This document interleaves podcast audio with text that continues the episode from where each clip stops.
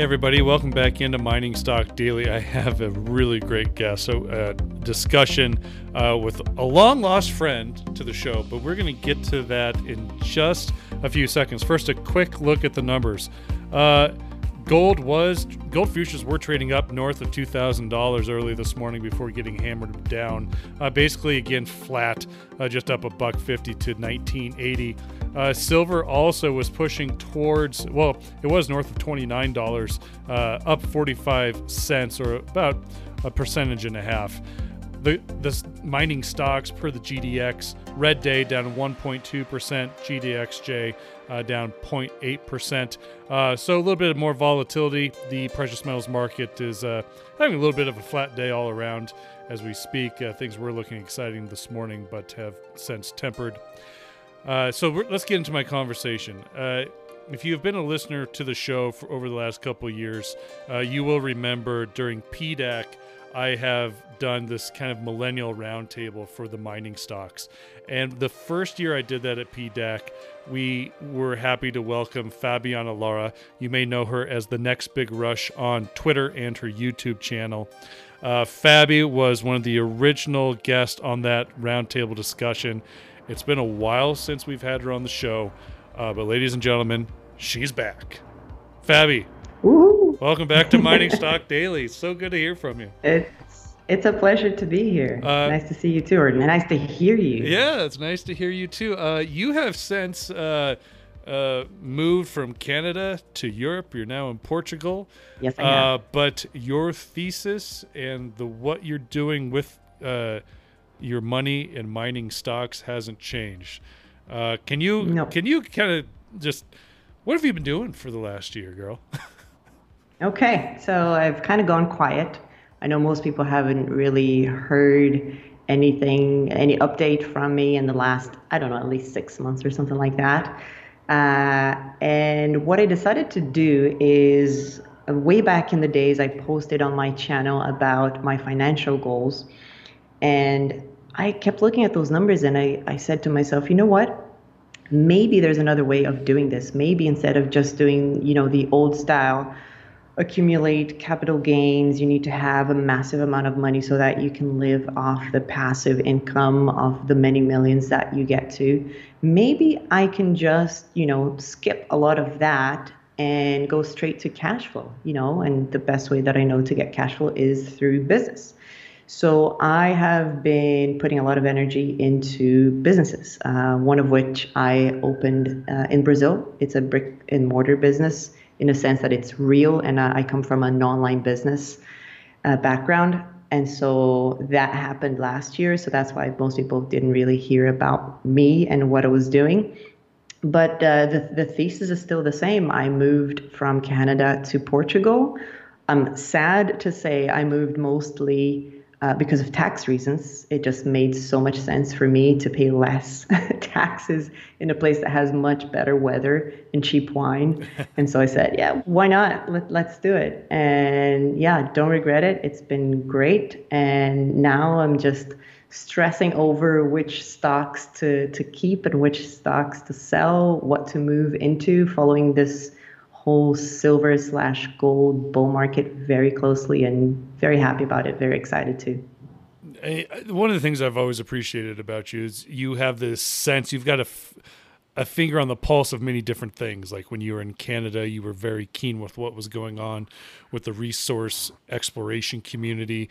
Uh, you know, you've always had a kind of a good inclination of the geopolitics in Brazil and willing to have a conversation about that. But now that you're in Europe, uh, you know, obviously you've got firsthand experience of what's happening there.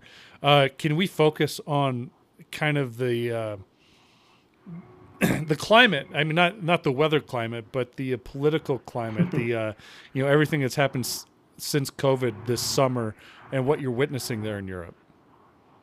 Okay, so I can speak a lot more about Portugal than the whole of Europe because I have seen a few different things happening to a few different countries that don't really match. But I guess the theme in general is that um, the political uh, sort of, I guess, conflicts that used to happen in the past during COVID, they were kind of put to the side uh, because this was something that really scared Europeans to the core um, as being, you know, maybe an older population, people that have lived through, you know, very difficult things, sometimes war.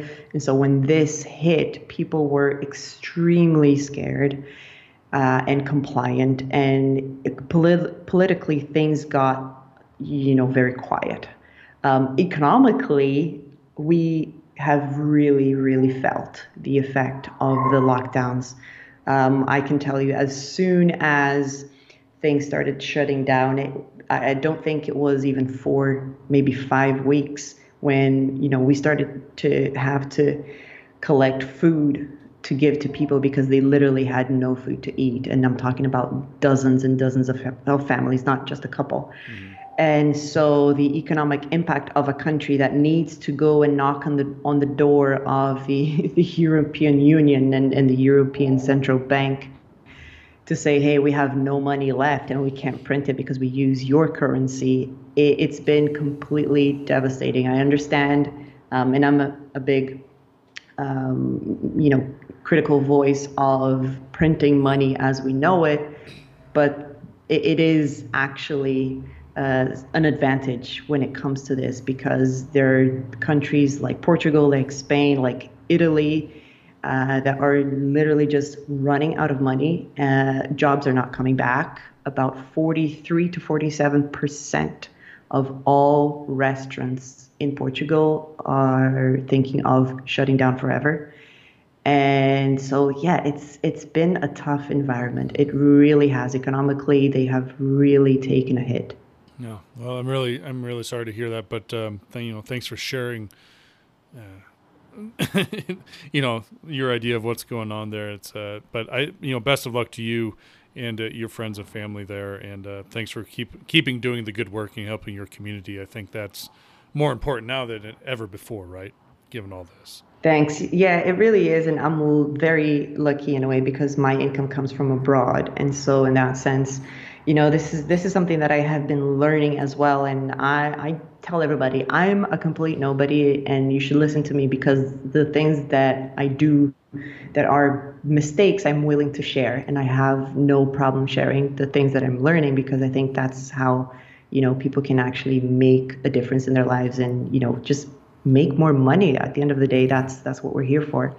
Uh, what happens is I've been looking at different currencies and you know currency devaluations, and it has really, really served me very well to have you know something in euros, something in Canadian uh, dollars, something in U.S. dollar, very little, and something in the Brazilian real because the Brazilian real has been so devalued. You know that has really hurt me, but at the same time, that's not the only only currency that I hold. And so one tip I would give anybody, uh, especially if you do anything, you know, across different countries, is do not ever keep all of your eggs in one currency, because I have seen uh, that just completely destroy people.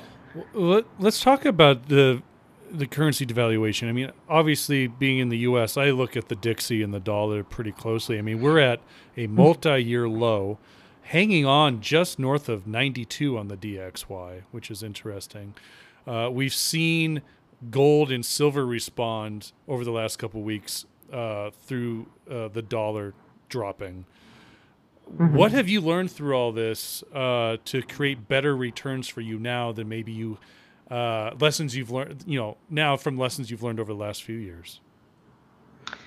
So uh, the main thing really is to make sure that if you're making an investment that you're taking into consideration the cur- the potential for currency devaluation more heavily than just the return on investment and this is a big mistake I did uh, just last year with my business in Brazil so uh, whenever I made the transfer in order to make the investment in, in like a lump sum.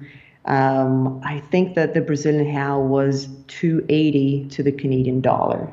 And I'm not sure what it is now, but I'm pretty sure it's like 354 or something like that.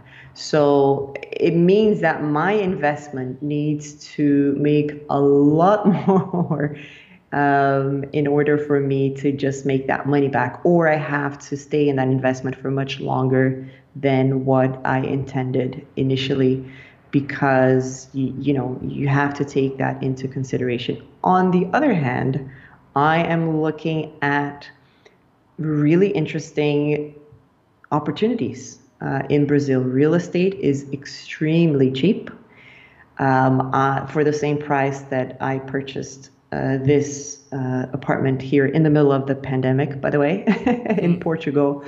I could probably get, you know, something for investment in Brazil. Um, I guess this the stuff I've been looking at in the more touristy areas with uh, seven to ten bedrooms to Airbnb, you know, like proper guest houses and things like that, um, for approximately approximately the same price. Wow! so a three a three bedroom unit in Portugal buys you, you know, a 10 bedroom unit in Brazil. And I'm not talking, you know, in the, in the middle of a slum or anything like that, in a nice touristy place close to the beach. And so it kind of makes you wonder, you know, can I use what I've learned in the gold mining space to also invest internationally? And I think long term the answer is yes, because when you're buying something like real estate and, you know, things that are bricks mortars are you know real then eventually usually the, the price does come to a level where where you see your return and what i mean by you know what i've learned from the mining industry uh, or mining investments in general into international investments is that uh, seeing a currency uh, being devalued doesn't mean that it's going to be revalued to a decent level in the next one to two years or anything like that. Uh, but it does mean that you might be getting closer and closer to a really nice entry point. And, and that's what I do. I actually changed my uh, description on Twitter to simply I catch falling knives because I've discovered that that's really my only talent when it comes to mining investing. I just I catch falling knives. This is why I've been in uranium for several years uh, because I see a chart that looks like absolute junk. Um, there's pounds in the ground, there's ounces in the ground. I look at it and I'm like, hmm, if I believe the price of this commodity is going to get to this price, then this is going to be worth, you know, 10 times more the the market cap that I see today. And then I buy. And then usually it goes down a little bit more, sometimes a lot more, and then I buy more and that's it. I sit and, and I wait, and eventually, sometimes the, the price comes to me. Yeah. And this is this is what's been happening to gold and silver finally after some time, and I think lots of people are being handsomely rewarded for that. Fabi, to me, you were one of the original gangsters. You know, the OGs in the uranium space when nobody, nobody was interested in investing in uranium or uranium explorers. We're going to talk about that in just a minute. Uh, but first, I do want to mm-hmm. hit on this gold bull market. Um, this is a, one of the themes that has been playing around in my head, and, and I'm glad you're on to discuss this as we kind of set this tone. The bull market of 2020, which we're in now, compared to what we had 10 years ago, say 2011, when we saw the, uh, the original rush up to $1,900 gold. How is the sentiment different then compared to what it is now? Okay, so I can only comment on two things. One is the actual sentiment around the commodity of silver and gold because I was around, but I only invested in the commodities. I didn't invest in uh, the mining shares back then. Um, but I can also comment on something that I've been looking at through Google Google Trends, which is actually quite handy. So uh, I do feel, if I'm honest with you, I do feel uh, intuitively almost like we're getting a little bit of frothiness in the market. You know, we're, we're technically having virtual high fives, all the gold bugs, and you know, mining speculators and things like that. And so it almost feels like okay, everybody has had their 200%, their 300%. Sometimes they're 10 backers or more, and some people are kind of wondering, okay, is is this the top. And the reason why I don't feel like this is the top, although we do reach a maybe a top at two thousand some dollars an ounce in gold, is that um, we, as a gold mining speculator slash investor community, are such a small group of people. I mean, we follow the same names, we have the same conversations, and it's almost like a secret club. We are starting to see that uh, notion of investing in gold and gold miners uh, spread to institutions that are generalists. And this is what I like to see because I guess we're very, very lucky this time around that the general stock market, the NASDAQ, is flying, right? We're looking at levels that n- nobody imagined even, heck, even in March, never mind a couple of years ago. Right. They have really done a great job at making the market bounce back. Thank you very much. Uh, dear uh, Mr. Powell. and what's happening is the the people who are usually late to the party, you know, what we call the the six pack Joes, the I guess us millennials uh, with Robinhood trading accounts. Although I know you and I are not that type of people, uh, those late stage people. They don't need to come to gold and they don't need to come to miners yet because they're just buying Tesla. So they're happy enough. And I don't think that we've reached that top because smart money is now getting into gold. And I just see us having a very, very long run because, you know, it's not very common for the likes of Warren Buffett to join at the top of anything granted he he does he doesn't always make you make a home run on everything and he does make mistakes but it's just not what we're seeing. We're starting to see pension funds look at gold and you know have uh, starter holdings you know 5% here 5% there.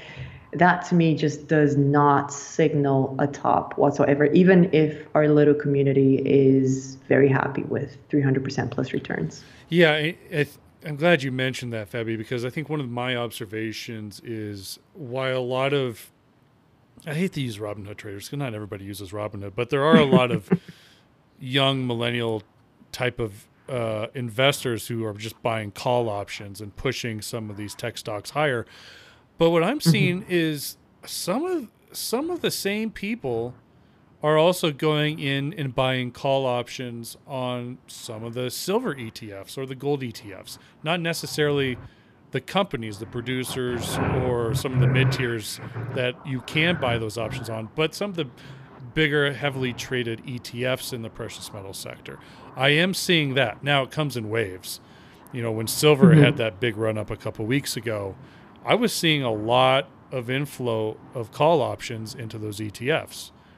Um, but since then, it's kind of died down. But we've also had a little bit of a consolidation down.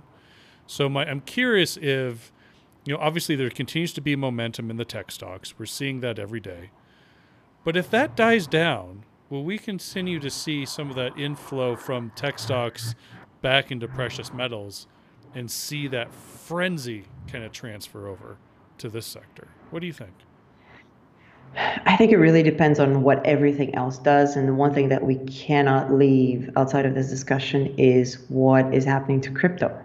Yeah, because absolutely. most people who have had recent ish success that are around our age and have money to invest, they made their money in crypto. And so if crypto is picking up, why would they come to gold and silver? Uh, I guess what, what I'm trying to say is that there are many different competitors in this bull market for gold and silver. And this actually just it makes me excited because I know that we don't have as many eyes as we could ultimately have in in the future. Uh, because everything is is going well right now. You know, you could almost invest in in most things, and you know, wait a few weeks, and there you go. You've you've made a return. Uh, I, I, think people will come eventually, but I think um, that sitting around and just waiting for people our age to, you know, understand mining is a super lazy way of doing it. I think that mining companies not could but should be actively um, I, I, guess, promoting their stories in a way that makes sense to millennials. Uh, it's a real uh, learning curve, you, right? To get into mining, you, you, don't just all of a sudden wake up and say, "Yeah, I'm going to buy a, a, mining company. I'm, I'm just going to throw money at this one." You know, right. anything with gold in the name. I mean, some people do that, but at the end of the day if there's an exploration company and they're putting out drill results, most people don't really know what what they mean until the price moves. And so, I mean, eventually, millennials are going to be the ones who are, you know, the 40 year olds, the 50 year olds. We're going to take over eventually. It's just a matter of time, obviously.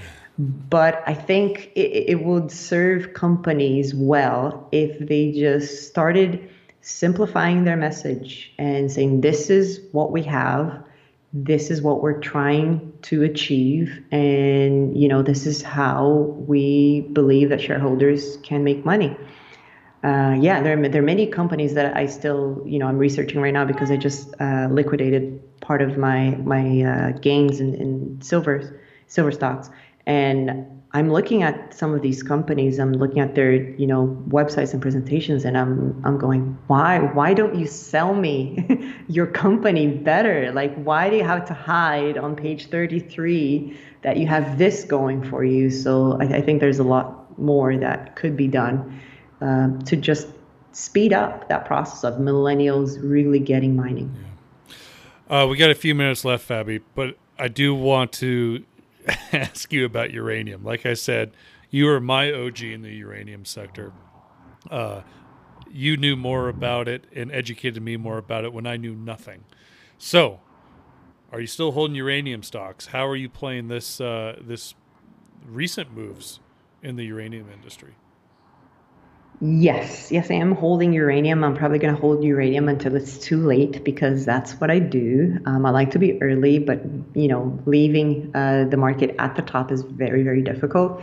Uh, I, I've just been more disciplined, not just with uranium, but with uh, all of my mining shares because I have learned the very difficult lesson that I am a, a, a speculator for small um, miners, small producers, or developers.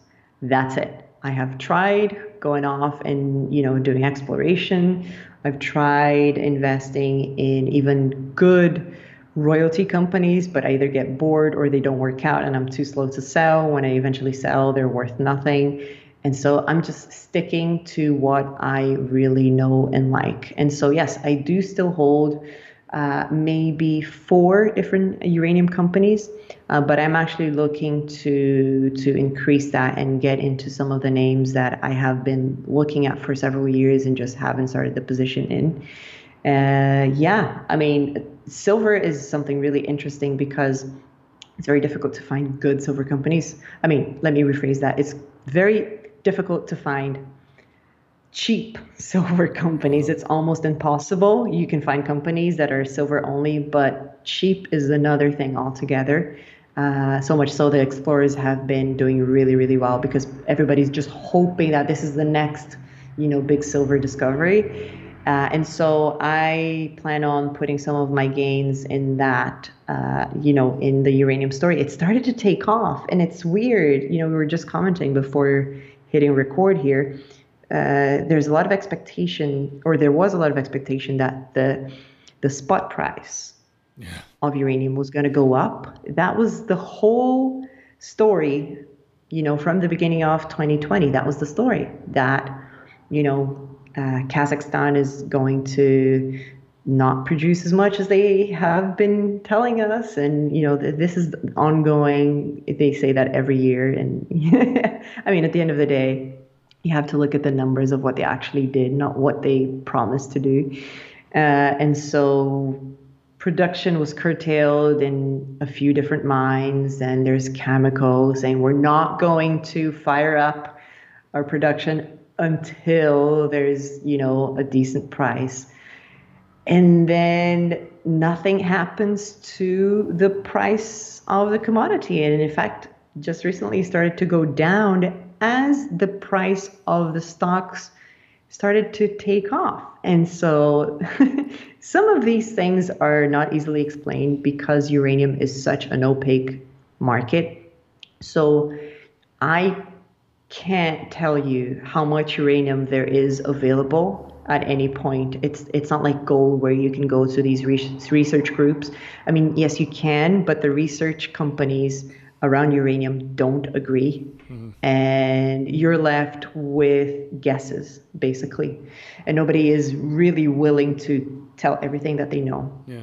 And so this is why I just find pounds on the ground and I think to myself, okay, how much is this going to be worth at $60 uranium? How much is it worth now? Okay is management half decent? Are they not going to dilute me to kingdom come? And if I sense the answer is a go, then I put my money in and I forget about it for several years. So that that's my big strategy. it's not complicated. I just look for something that is unloved and undervalued and I just buy it and wait.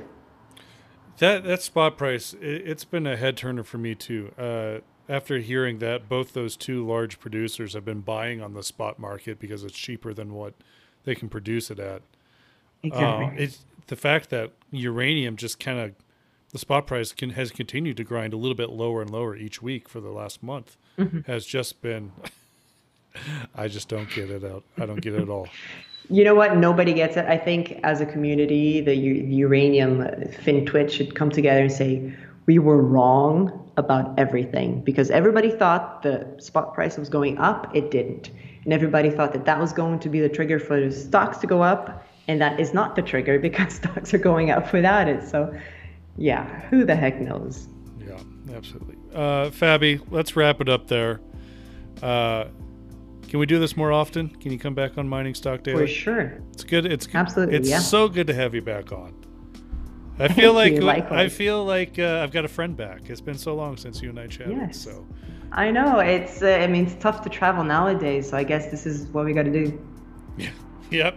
Well, it's probably what we would have been doing anyways. But uh, hopefully, I get to see you in person sooner sooner than later. Uh, Fabi. Hope so. Uh, hey, everybody! If you're not following her on Twitter, she's at the next big rush. Uh, she's a wonderful follow, and uh, man, so excited to share this with everybody. Thank you so much, Fabi. Thank you. All the best, Trevor. Uh, we that's going to wrap up today, guys. Uh, we will be back, guys and girls. We will be back uh, tomorrow morning with the news briefing. Have yourself a great rest of the afternoon, evening. Uh, be well, everybody. Cheers.